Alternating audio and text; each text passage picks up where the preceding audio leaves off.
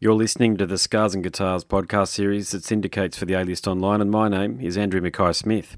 The interview subject that I have coming up for your listening pleasure it's Henrik Thrane from the Danish outfit Black Income. Now, the reason for the conversation is to promote the outfit's new album for 2019. It was released on the 23rd of August. It's called Unsound, and by my estimation, as you'll hear through the conversation, I'm thrilled with it. I think it's one of the best rock albums released in 20 or so odd years, longer probably. I'm actually going to break with convention on that note. I actually am going to play a cut from the album with Henrik's permission on the podcast because I know sometimes when you're listening to an artist and I can't play the music, it can be hard to visualize or oralize. Is that the way to describe it? What the music sounds like. So I don't want to do that here. I actually want to prove how great this band is by playing one of their songs before we get to the interview. This is a cut called Feels Like a Storm. It's playing in the background right now, of course. Once that finishes, you'll hear the conversation with Henrik.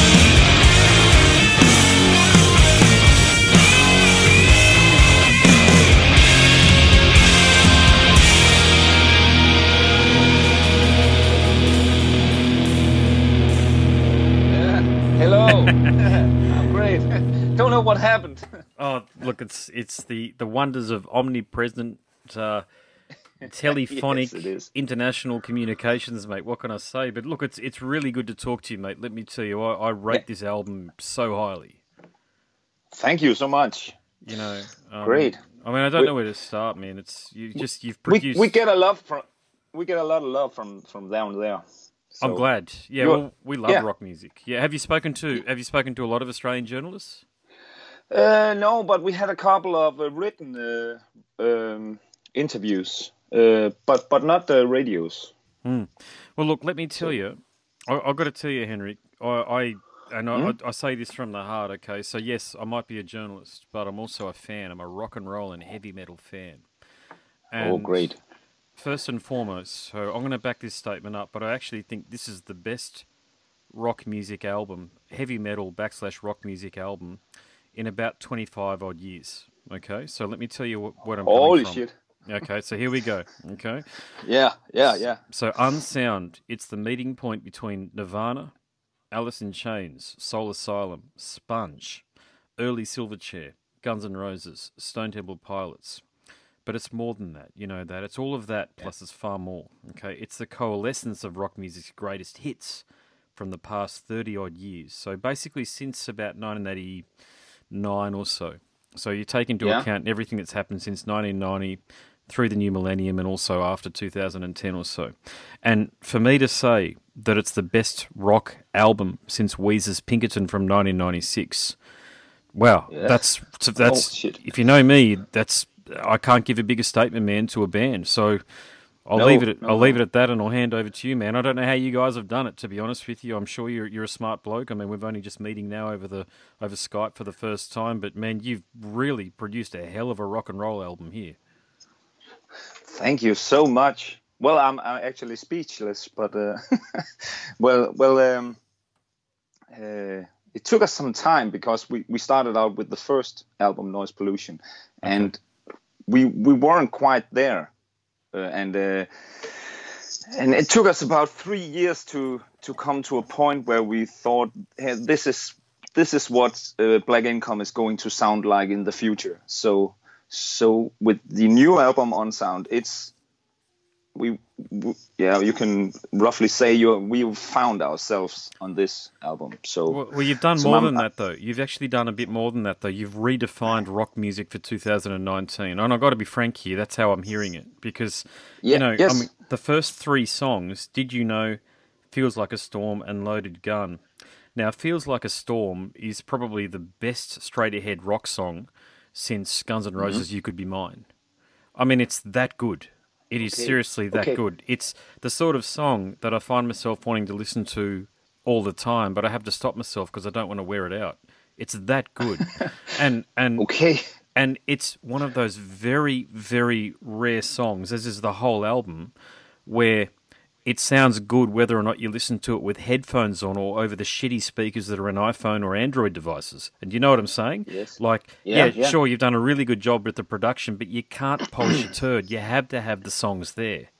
You guys have got the songs there, and I mean, I get, I mean, I get sent so much stuff. I can't tell you how much stuff I get sent, and I actually do listen to it all. Some of it very quickly. Yes. Some of it I listen to for like ten seconds, and I go, I'm done. I don't want to listen to this anymore. It's noisy or it's bad or what have you.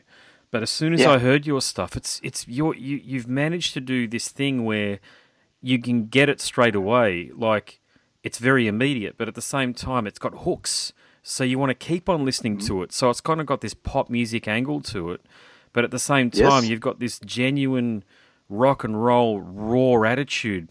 You know, you're a bit like. Do you remember? I don't know whether you remember the band Neurotic Outsiders that had Steve Jones from Sex Pistols and Duff McKagan from Guns N' Roses. oh oh yeah yeah yeah Yeah, you you guys remind me of them a little bit.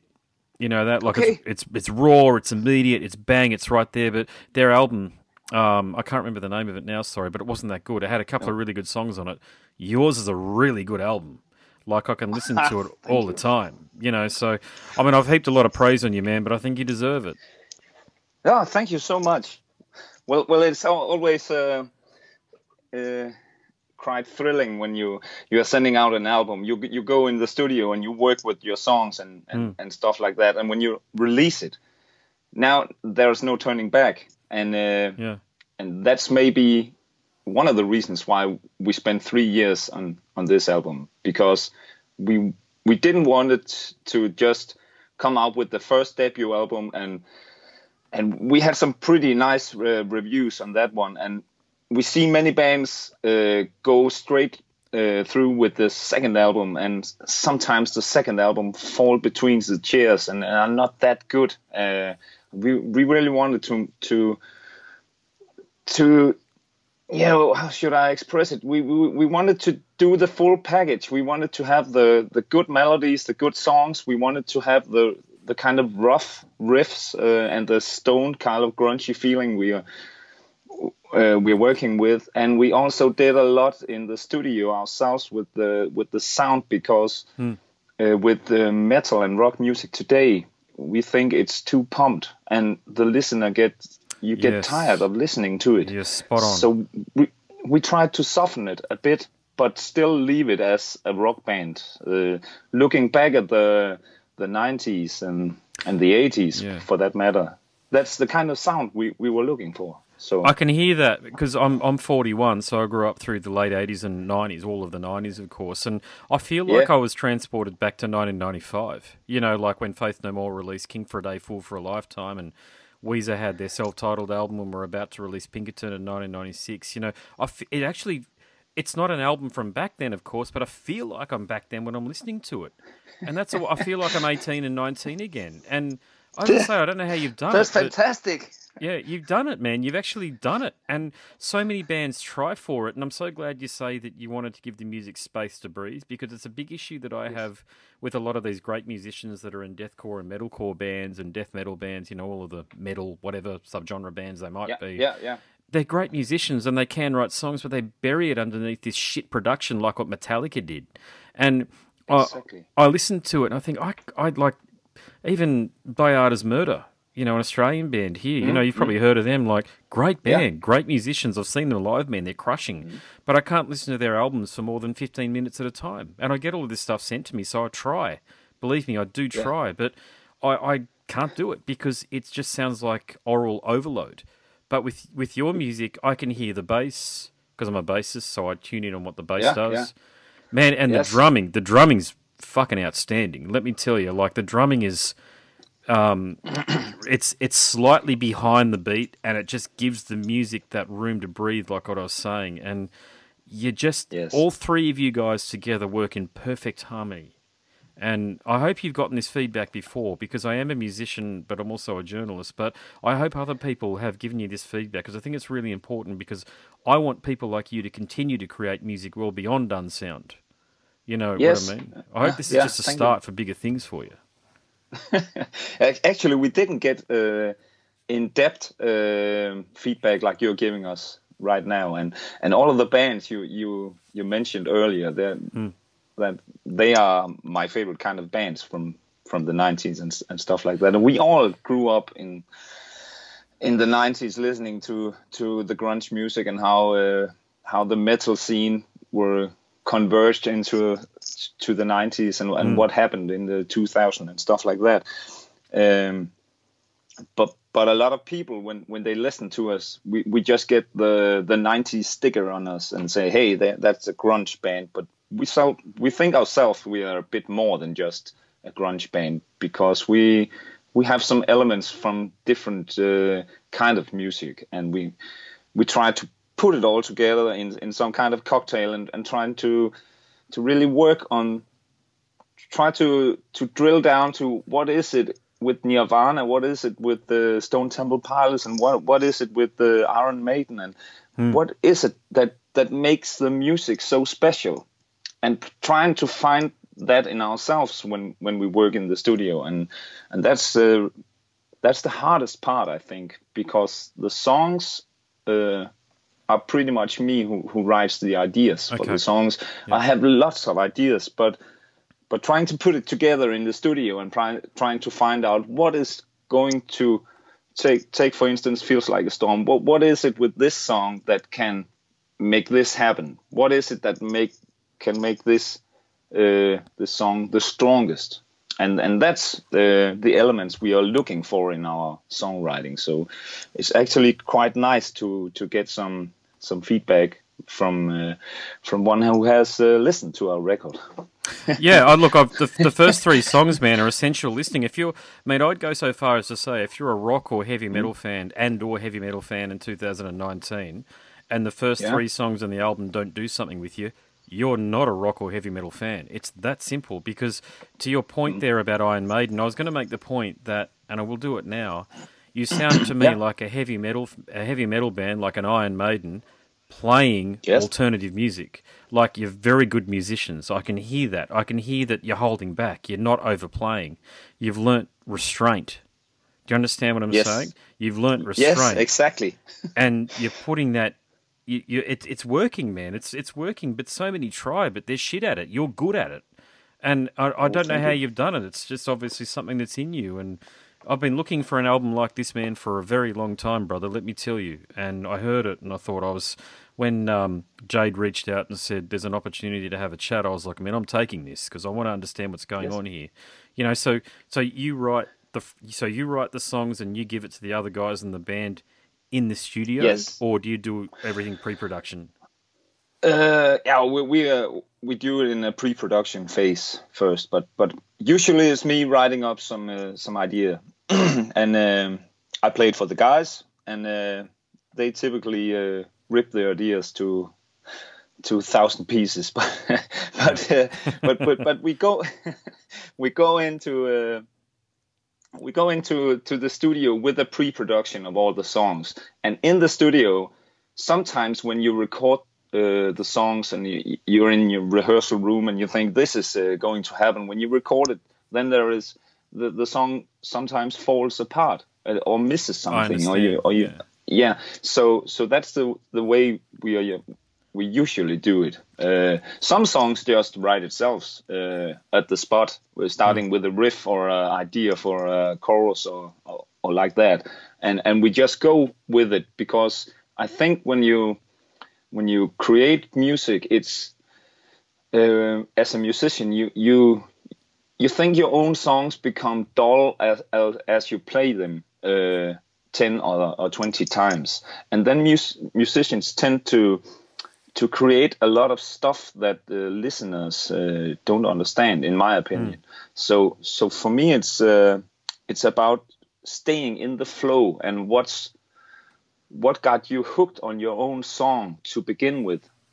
And and we always take and uh, record it in the in when we rehearse. When we have a, a, a idea um, we go with the first take and uh, and and we sort of put this into a case, saying this with the first take, and then we we work like uh, on the song for for three or four hours, okay. and then we have a whole different song, and then we take the first uh, the first recording and uh, and help uh, hold these two together, and because it's so it's so important to stay in the flow when you're writing songs. In uh, in my opinion. Mm. No, I agree totally. So, but but how, sorry, you go, mate. I won't interrupt. You go. No, no, no. I, I'm. I think I'm finished. Oh, it's it's. How did you find two people though that were willing to help you realize your vision? Because be, I've been in heaps of bands, man, and they're fucking hard to be in to be frank. And yeah. you're always on the basis, so I'm generally following what the leader is doing, and I'm happy to do that because it's not my band. I,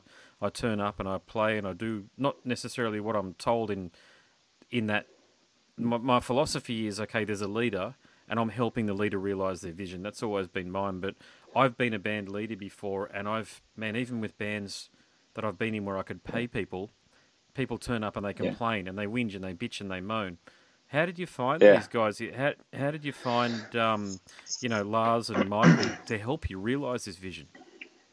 Yeah, well, well, uh, me and me and Michael goes way back because we, we started out when we were kids, uh, playing with the. You probably know the guitarist Soren Andersen uh, from yeah. Denmark, also. Yeah, of course. Yeah, yeah, yeah. and um, we had a band when we were teenagers. Um, and uh, Michael and Soren, um, they uh, they moved to Copenhagen, and um, and uh, I stayed in Fredericia, quite tri- 200 kil- kilometers between the cities, so so it's not that far. but um, when we recorded the first album, we had another bassist on uh, on noise pollution, but uh, we felt uh, it, it it wasn't quite what we were looking for. So Mm. me and Lars, we went go. Uh, we we had a couple of bands before uh, we started uh, Black Income. So when we came uh, out of the first tour, we, we decided to do um, a more organic kind of metal and rock. And I called up Michael and say, "Hey, Michael, you're the guy for this. So Yeah. I would love for you to come play with our band." Yeah, he's definitely And- the guy for it. Yeah, the bass lines are fantastic, man. I listened to that with headphones many times. Yes. uh, and mate, it's it. He's actually playing a different rhythm and melody than what you're doing. Yes, yes, And he is. I heard that, and He I is. heard that it was brilliant. Yes, he is an excellent uh, bass player and actually a good singer also. And you need to, if you're a bass player, you need to check out his solo. Um, he he has a band called Superfuss. Super fast. Has a couple of right, albums out. Yeah, All he actually won a Grammy once. A, a Danish In, Grammy uh, or a US Grammy? Yeah, yeah, well, a Danish Grammys, I Yeah. think. Okay. I don't know, but I'll- I'll but it but out, he's yeah. the only Grammy winner I know. There you go. So, Yeah, uh, cool. yeah so um, uh, check out his band because if you're a bass player you would love it Okay. so- Yeah, we'll do. Yeah, I, I look. I listened to it, and it was one of those things where another thing about the album is, and I'm sure this is true about the band in general, but you could isolate. So there's the vocals, there's the guitars, there's the bass and the drums, and I'm sure there's other things that you put in there too. But they're the four key elements.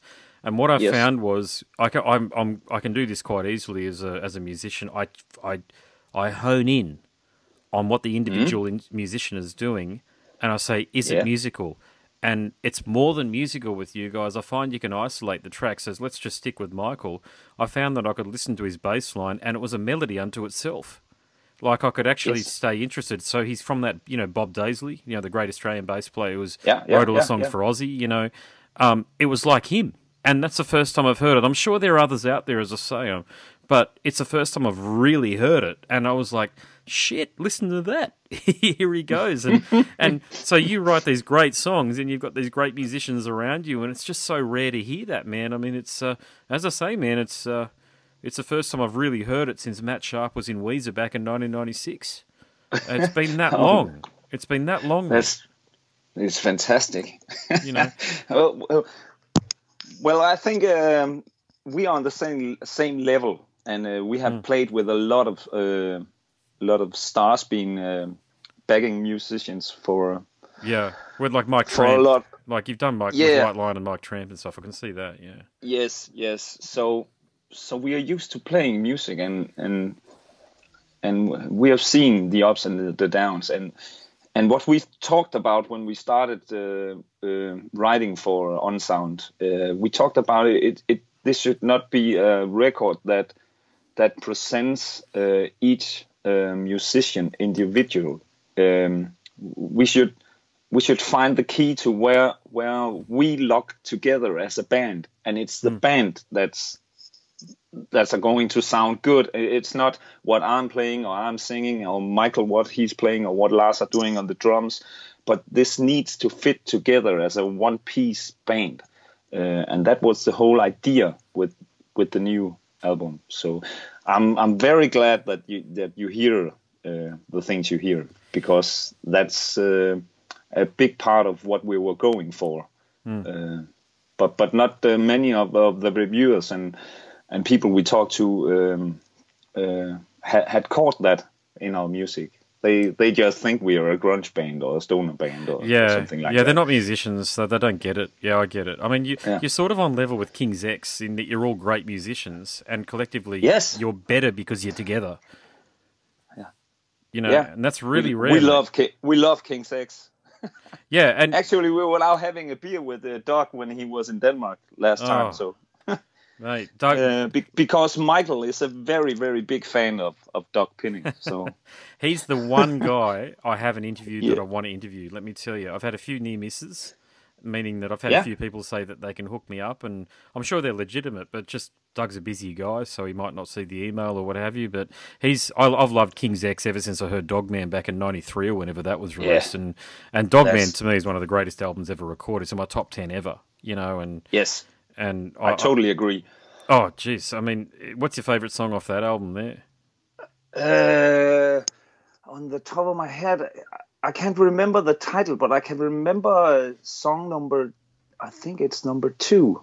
It's not Dogman. That's a, it's a great track, but the track. Shoes, the song that called. Shoes. Yeah, I think it is. Yeah. Yes. Shoes. Yeah, there Yes, can so- be but better ways for better ways for me. That one. Yeah, the exactly. intro. Yeah. It has this rough kind of, uh, still bluesy, groovy uh, kind of uh, rhythm going, and uh, I just love it. And there was a track called um "Cigarettes." I think it was kind of cool. Kind Thank of cool. you. That's actually one of my favourite Yeah. songs ever. Cigarettes. Yeah. Yeah, I, I listened to that. That's the one song, and I was just talking about this the other night to a fella from a band called Ragdoll here in Australia. When that song comes on, Yeah. I stop what I'm doing and I listen to it. It's one of those songs. Yes. It affects you. It's a wonderful song. Yeah. Yeah, Brilliant. Exactly. It's brilliant. Yeah, it's uh well I mean I'm so, this is interesting, isn't it? Because I often find that the musicians whose music I love, we often love the same music ourselves. You know, yeah, yeah.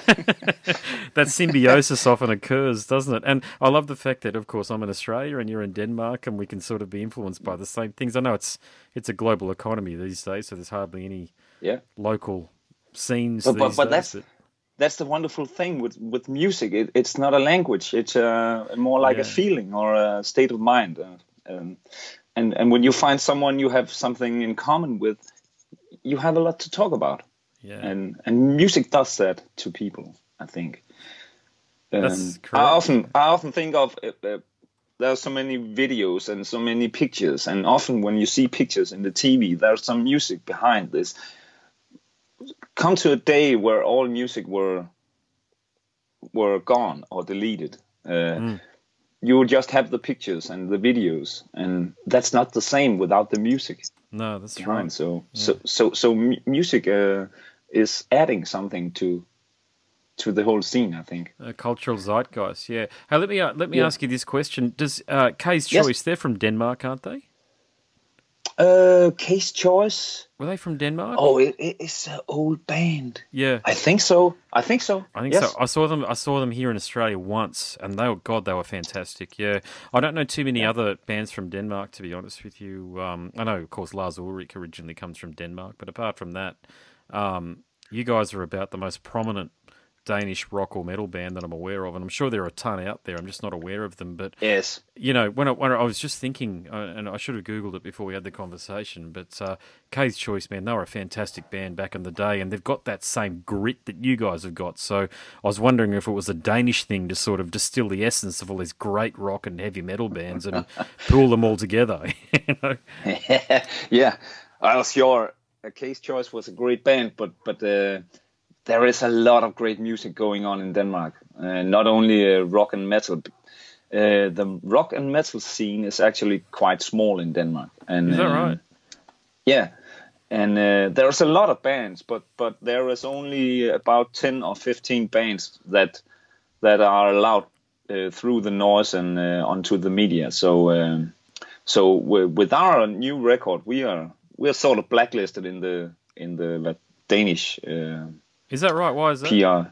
Yeah, I, I don't know because uh, maybe we're too uh, 90s or maybe we're too stoned or maybe I don't know, but um, we we left our we we uh, we were our debut album was out on Mighty Music, but we didn't feel uh, that uh, that we wanted to to send another album out on on that label. Uh, because we thought we would try this ourselves um, with Cupid Music, and uh, Yeah. maybe it has something with that to to do with that. I don't know, but but it's it's quite strange that uh, everybody outside Denmark is very interested in Black Income, but Denmark itself are not that interested at the moment. But Yeah. but think, things can turn around. yeah. That happens to a lot of Australian bands too in Australia that they get big outside of Australia before they become Yeah. big in Australia, and it's really weird. to, that happens. It must be. Yes. Um, I tell you something I've always noticed, and I, I go to uni these days, and uh, I'm not at uni with too many Danish students, but there are a few there because we're a bit of a destination in Australia, so we get people from all over the globe coming here. And uh, I've always noticed that Australians and Scandinavians get along. I don't know whether Yeah. you've noticed that, but it's a symbiosis that I and we can all be from different walks of life. I mean, just about everybody that I've ever met from Dan, except for yourself, of course. Denmark Yeah. and, Scan- and of course Scandinavia, the greatest Scandinavia, Norway, Sweden, or Denmark that I've met at uni. They're not into heavy metal, but they're really cool people, and I've noticed we get along. Is that something that you've noticed about Australians as well? Yes, actually, uh, I met a couple of uh, Australian guys, and um and we always get along. So uh, maybe uh, maybe you drifted too far away from Denmark and Sweden and Norway. Some Maybe. funny, maybe I don't know because uh, yes, uh, actually also, also when I talk to you now, we we, we get along pretty pretty nicely, and um, Easily, yeah.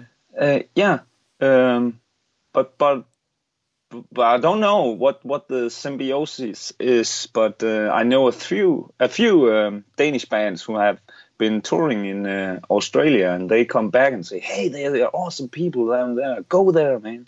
And um, we will sometime. I hope so. Yeah, that's a that's a good question. Actually, are, are there plans afoot if not Australia? I mean, are you, you going to go across the uh, the Atlantic there and go to the states? Because I'd imagine you guys would create a real ruckus over there. Yes, uh, we have we get a lot of love from the states also, but uh, at the moment we are focused on Germany and the UK, um, and I think we will start out. Uh, we, we only live about uh, hundred kilometers from from the, the border to Germany, so Okay. so why border border border playing in in bother playing in uh, Denmark if uh, the Germans are are on it? So so we will go there on some smaller tours, and we are planning a, a, a bigger tour for the UK. And actually, we were talking uh, yesterday about the USA, but but uh, I don't know yet. Uh, Yeah, it's a tough market. going It costs a lot out. of money, and it costs a lot of money to go Yeah. over there. Danish or Australian bands, it's the same issues in so far as you know Yeah. you've got to get the right visa applications, and then you've got to trust Exactly. promoters that they're not going to rip you off, etc., cetera, etc. Cetera. And then there's got to be people out there Hmm. that are going to buy tickets because they've heard of you and all the rest of it. It's a real shame. I mean, this is the one negative about not having record companies these days is that nobody can foot the bill for these tours.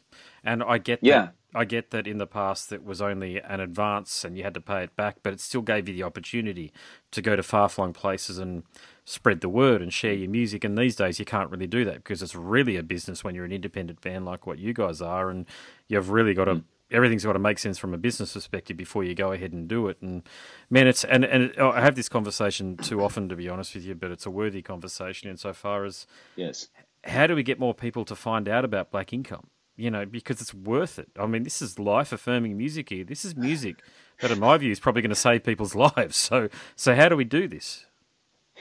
Uh, I, I- actually don't know because we are struggling with the, the social media and all the algorithms and uh, stuff like yeah. that, and we're wanting you to pay a lot of money to, to get your posts out there. But Yeah. uh, what what we came to when we talked to our manager last time, it was um, we we need to go out play some live gigs. I, I still believe that music is meant to be heard live, and um, Yeah, agreed, although although although there must the, the first time you play a venue in another country. Uh, you need to play some support gig for, for one or two other bands because there is no one going to, to listen to just Black Income when, when we come to some place we never have been before. Yep. So so I think our our new way of trying to, to conquer the world is is by playing some more live gigs and try to play with some bands that that have the same kind of genre uh, as as we do. So uh, for, we we played for some some black metal, uh, some warm up uh, in in Germany on the last tour. And, Yeah, that's a good point. yeah, it was a Yeah. different kind of people there, and and it's not that uh, you, you you don't gain that much from from that audience. Is that right? You- yeah. you need- okay. Yeah. Okay. 'cause that's that's a really interesting point because I was going to ask you Volbeat are a massive band these days. I get that, and I'm pretty sure they're from Denmark, aren't they? Uh, Yeah, originally, yep, yeah. Volbeat. I mean, but then I thought. that- I mean, Volbeat would be a great addition for you guys if you guys got. I mean, I, I actually think you're a better band, to be honest with you. So, God, don't spread that too quietly. Thank don't you. Loudly, but No, I no. think you're much better, to be honest. Much better songs and better musicians. But um, sorry, I'm just talking about how I feel about things. But it's um, yeah, that's great. but when, but I, I think that's a really important point you make about black metal and I'll say death metal bands and metalcore bands as well. Is that I'm I predominantly interview bands from extreme metal, so death metal, black metal, whatever metal, you know, all of the different types of metal. Yeah. And you guys are the sort of rock music that I think could actually compete with the Immortals and the Dimmu Borgirs and the Morbid Angels of the world. I actually think the fans of mm-hmm. those bands could easily get into you because I'm a fan of those bands myself. And I really get into you, you guys, as you can tell. So Yeah. there's an opportunity there, I think, but it's just how to make it work, you know. And so I'll sort of go back onto the point and I'll say, you know, Volbeat sort of seemed to come from nowhere as far as I was concerned. Were they a band that was around for a while in Denmark and then blew up, or what's your take on the Volbeat thing? Uh, the Volbeat thing, uh, they were actually uh, their first two albums, I think, were on the same label as we re- we released our uh, debut album, uh, Mighty Music, and uh, I th- think it was something with the tour, the first tour they did with Metallica, really kicked it off for for uh, Volbeat, because the guys, the front singer Michael was in some thrash or or black metal band before, but they couldn't really get anywhere with it. So so they started Volbeat instead, and went on the tour uh, with uh, Metallica, and uh, didn't earn a dime, as the story goes here. So Okay. so uh, but but but surely they they they sound a lot a, a lot like uh, Metallica and uh, and the fans they have been playing for uh, is easy to adopt to to Volbeat when when they like Metallica I think so so they gained a lot of uh, PR of that tour and and uh, and that's that what what's really kicked off uh, Volbeat I think uh, so so Yeah. so we need to, to to do some kind of tour because as you're saying well how how how do I find someone that likes music similar to Black Income? How can I do that? I, I don't know. You know, I, I can be in some blogs or radios and interviews and stuff like that, but to really get people to click on your music and listen to your music, that that's the hard part. I Yeah, to spend time listening to an album these days, it requires an investment of time, and and Yes. I think a lot of the people who are underneath the age of thirty have grown up not listening to albums. They've grown up with social Mm. Media and they've grown up with the Spotify equival- equivalents, yeah, MySpace, whatever. It's you know, it started with MySpace Yeah. and it's torrenting and all the rest of it. So they're not listening to albums; they're listening to individual songs and playlists and all this bullshit. But I think that you've and so that's that's why they're only listening to fucking Metallica's "Creeping Death" and then the next song is "Symphony of Destruction" by Megadeth. They're not Yes. investing in a Black Income or so many of the other great bands or Sifting, Eduardo from Sifting, who I interviewed this morning, they're not investing in you guys, and it shits me because you guys, to be honest, man, I mean, without getting paid for playing music, you're probably only going to go for another five to ten years max, and then you, you go back to a day job or what have you. And and I, this is mm-hmm. I, I can't me personally, my opinion. And I know you've not asked for it, but I'll share it anyway. Can't stand Metallica Yeah. and Slipknot. Can't stand that shit.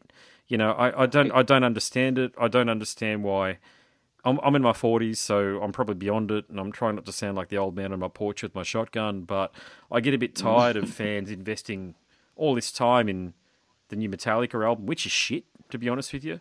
Uh, Hardwired to Self Destruct is an, a, a, a, a deplorable album compared to yours. It's a piece of shit. It's a screaming, steaming pile of dog shit. But I, all these fans, they love it. They go and buy the vinyl version and the CD version. If there's a tape version, they'll buy that.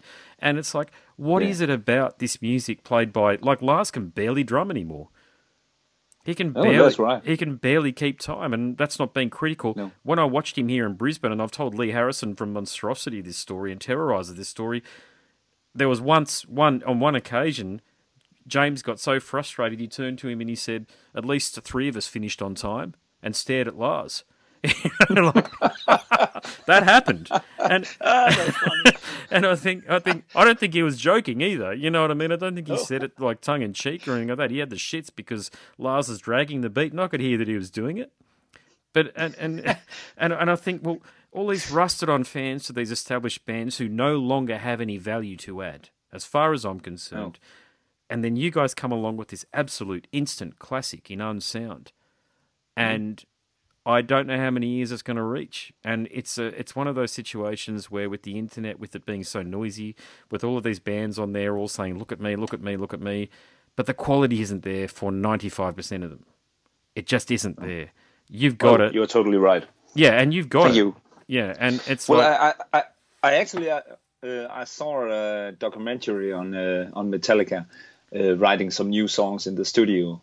They used about eleven months or so, uh, but they ha- they haven't got any ideas. So they they just start uh, with nothing in the studio and and jam on, on on some things and and looking at all that that merchandise and the way they they sell themselves today, uh, I think they are more like a brand than they are a band.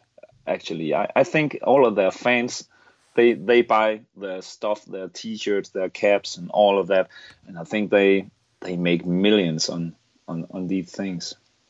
yeah, and they're- it's they're not all about the music anymore. Yeah. It's it's it's it's more about uh, uh, liking the brand Metallica. Uh, Yeah, they're doing this. They're doing like I, I follow them on social media, and some of the Yeah. pictures I see, they've got they're standing next, and, and I'm sure they're doing this with like it's righteous what they're doing. Like they they're they've set up a Metallica Foundation, and they're giving checks to people in the Czech Republic. Like, have you seen them standing there with these enormous checks?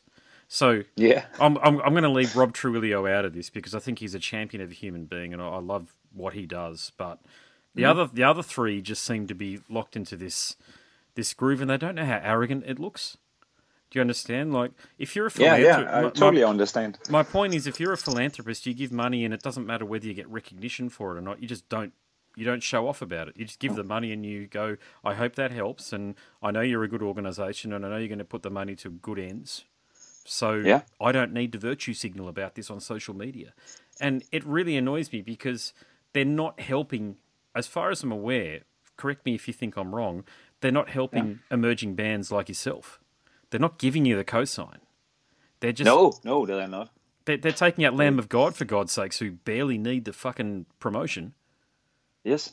You know, and- exactly, but but I, I think it's uh, some promotion or some uh, record label or some manager behind the scenes that that really that that books all of of, of these uh, things, and for for them uh, to choose more established bands to play with Metallica, they they can earn they can earn a lot of money there. I think, uh, and there is not a lot of money uh, for them to earn when they choose a band like Black Income because we don't have any money uh, at the moment. So so so it's it's kind of hard to get a shot like that. So. Um, so, so you need to go there. You need to pay for, to go there if you want, uh, if you want out. So, so that's that's the whole point. I think it's money, not nothing more or less. Oh, it's a business. We look. It's look, a we, sad- We get it. We, look, we all understand that it's a business, and we we recognise Yes. that, and we live in a capitalist society, and thank God we do, because otherwise we'd be living in a socialist environment, or in parts of Africa where it's lawless, and we don't want to do that because then it's chaos, and you can't raise families and all the rest of it. So, like, as you know, I mean, keeping everything in context, at least we can drink clean water, and we have food on our Yeah. table, and don't have to worry about someone knocking on our door and having a you know, families, uh, something bad happening to our families, you know, at night. Yeah, so, yeah, yeah, yeah. But, but, a bit, I mean, keeping all of that in mind, it's still the point is, is that my view on things is that these bands that are established have a uh, have a responsibility because they came up through an era where it was far easier to come up through because they had record Mm. label support. And I, I, was, I caught up with the Metal Church guys the other night. You know the band Metal Church. Yeah, yeah, Yeah, awesome guys. So cool. Yes. Let me tell you, mm Kurt and Mike and those guys are so cool. And I just wish all of the established bands could be like them. You know, Yes. they're just such cool guys, and they recognise that they're fortunate to have what they've got with their careers. In that, because they were a band back in the 80s, it was easy to come through, even though they got ripped off by record labels. And they might not even Yeah. made a return on the albums that they uh, released via major record labels back in the 80s. But because of the internet now, they have got a hmm. career because of the wonderful career that they could forge back in the 80s, and the fans reward them for it. Man, there was a room full of people in Brisbane watching them play. A band from Seattle, Yeah. you know, and it was it was incredible. Great band, as I say, man. Can't say enough nice things about those guys. And and I, I, was, I even caught up with Kurt because I, I get along with Kurt really well. You know, we exchange emails and chat, and and I think, man, why can't bands more people in established bands be like Kurt?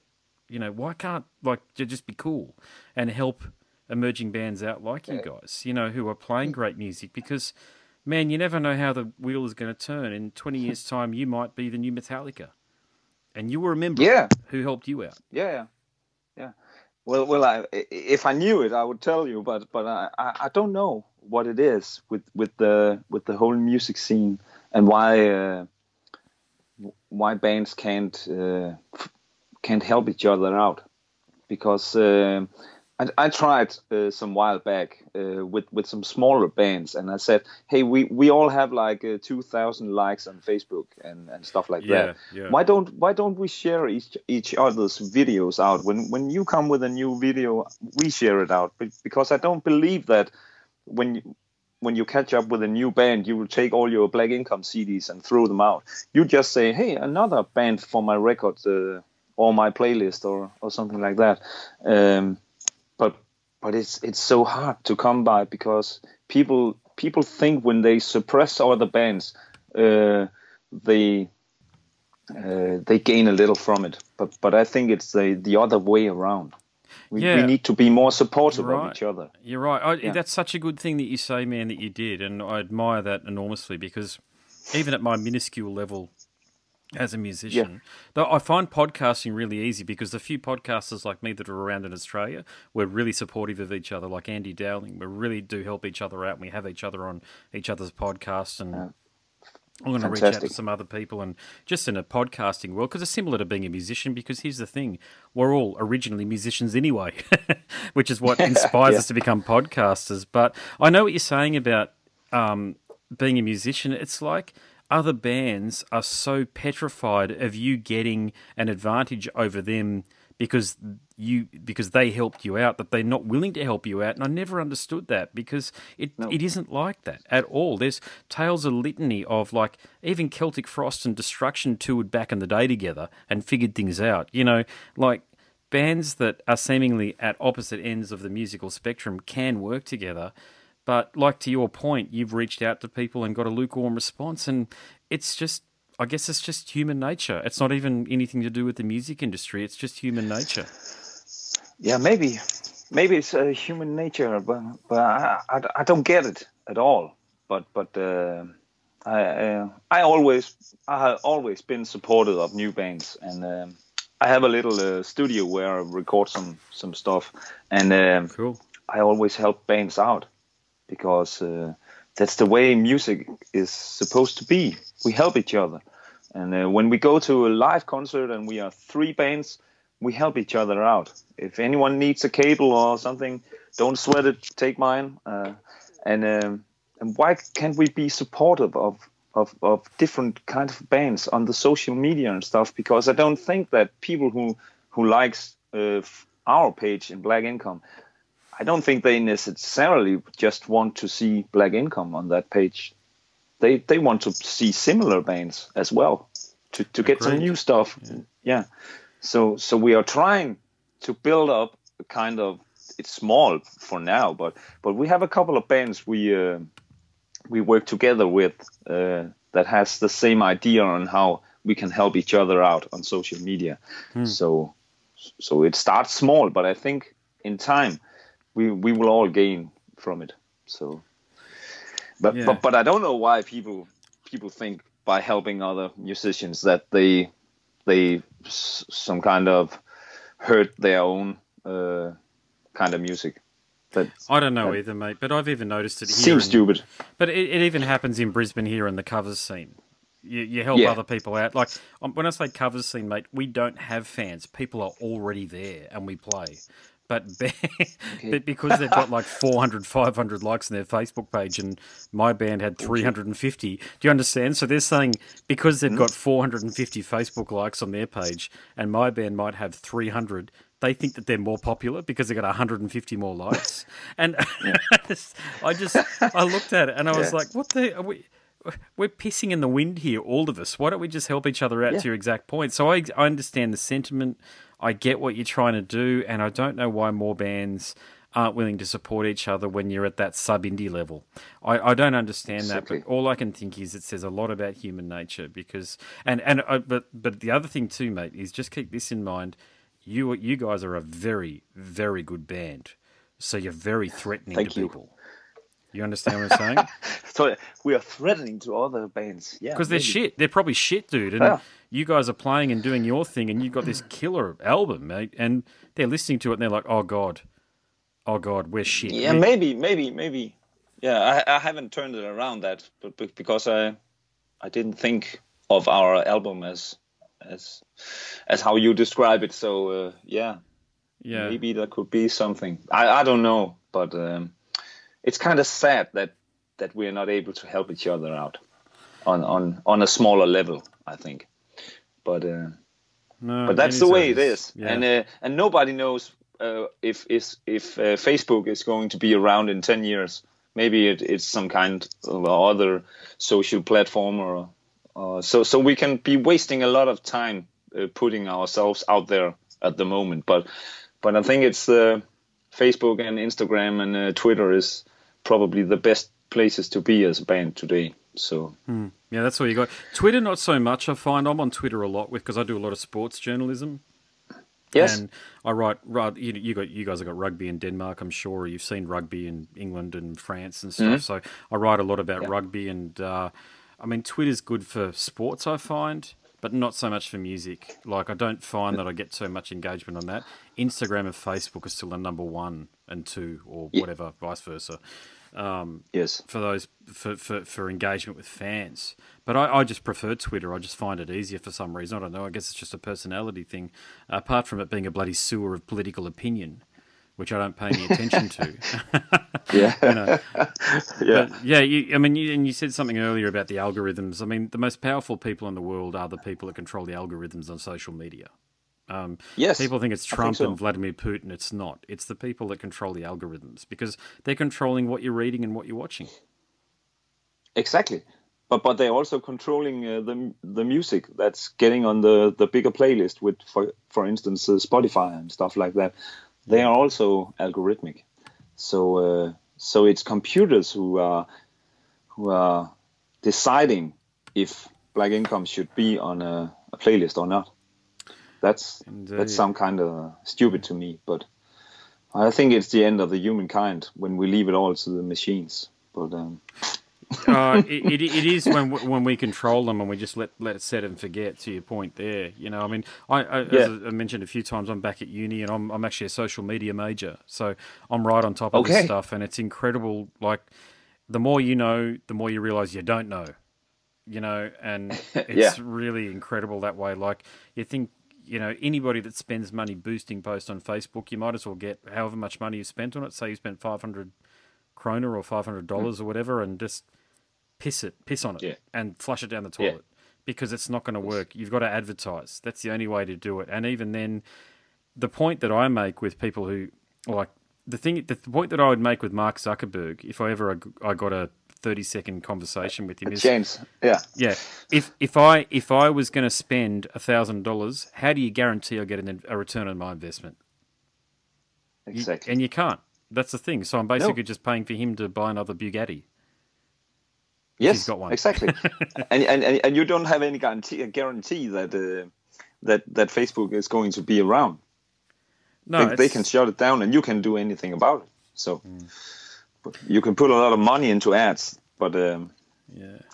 but but but no guarantees.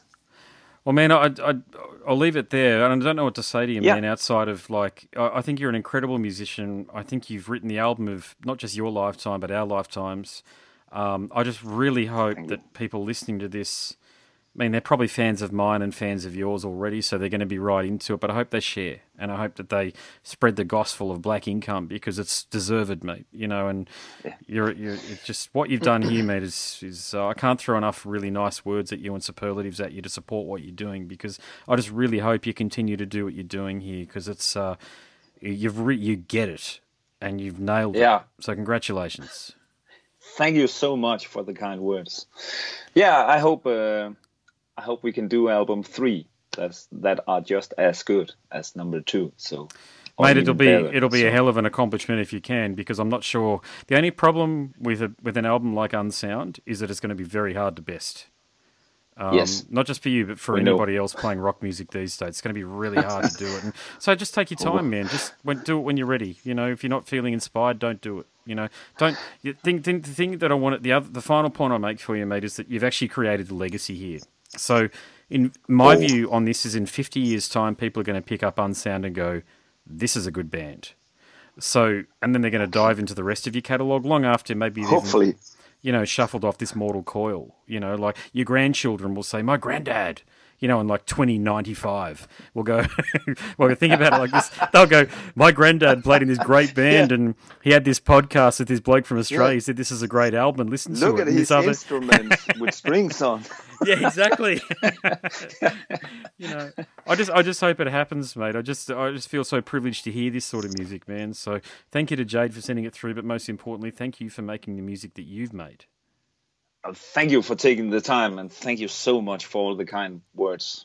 Well, um, I don't know what to say. I'm kind of speechless because uh, it's uh, it's hard getting uh, all this uh, love from Australia. So I definitely need to talk to my band members now and tell them that we got something going on down there.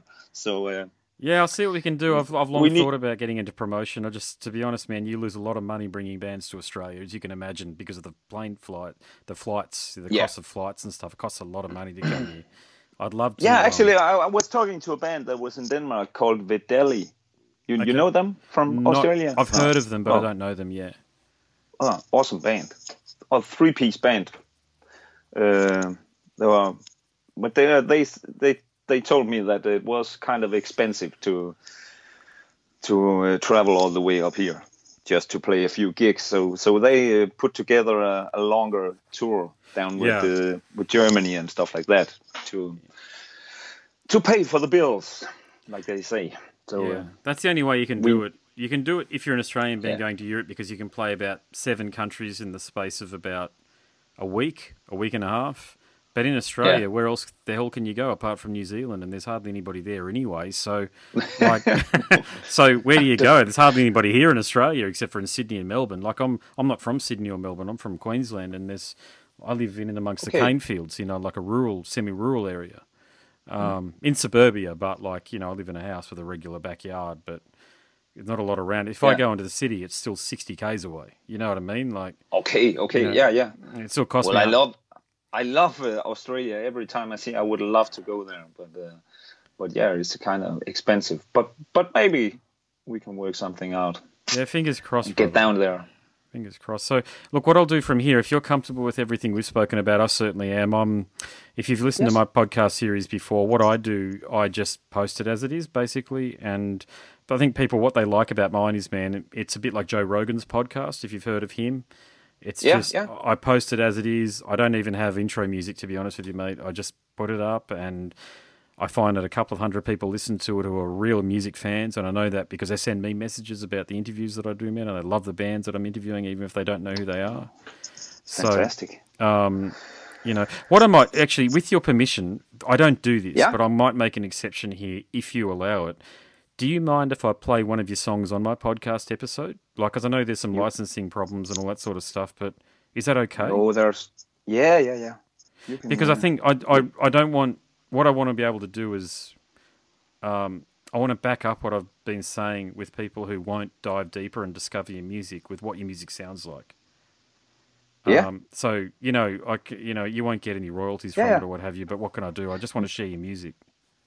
Hey, you're you're uh, you're using time on our our part now. So uh, so uh, so if you if we can give you some music to play on your show or, or do anything with, uh, there you go. Cool, man. Yeah, I, I, uh, it'd be great. Yeah, no it'd be problem. awesome to do it because I just I really want people to hear how good you guys are that might not dive a bit deeper and investigate it. I want to force them to listen to you. Put it that way. oh, excellent. That's, the kind of promo we need. Indeed, it is. Yeah. Just shove it down their throats. No. uh, well, uh, you can uh, you can send me your email, and I will uh, email you a, a Dropbox link when you can find our music and and stuff like that. Oh, I've, al- I've already got your CD. So Jade sent it through. Like the um, Ah, okay, I've already okay. got I've already got Unsound. Yeah, so that's no worries. Yeah, Jade was great. I don't even know how she got my details to be honest with you, but I've, I get a heaps of because I'm a Yeah. podcaster. I get and I used to have a radio show. I get heaps of emails come through as I say. But Jade, I'm really glad she found me. So she's from Memphis. Yes. Memphis Music PR. There you go. She's from the UK, is she?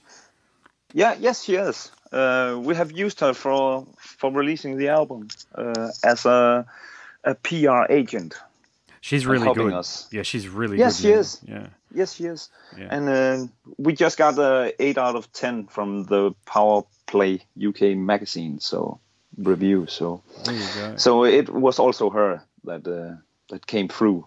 So uh, we are very grateful that we we chose her because with the mighty music we we did before we we paid a lot of money and we didn't get half as we, we did with uh, with Jade. So so Yeah. we are very pleased to work with her. Yeah. Yeah, and that's that's a lot of the battle, isn't it? I know. You've been listening to the Scars and Guitars podcast series that syndicates for the A List Online, and my name is Andrew Mackay Smith. That interview subject there was a fellow called Henrik Thrane, and he's from a Danish outfit, an excellent outfit called Black Income. Thanks so much for listening.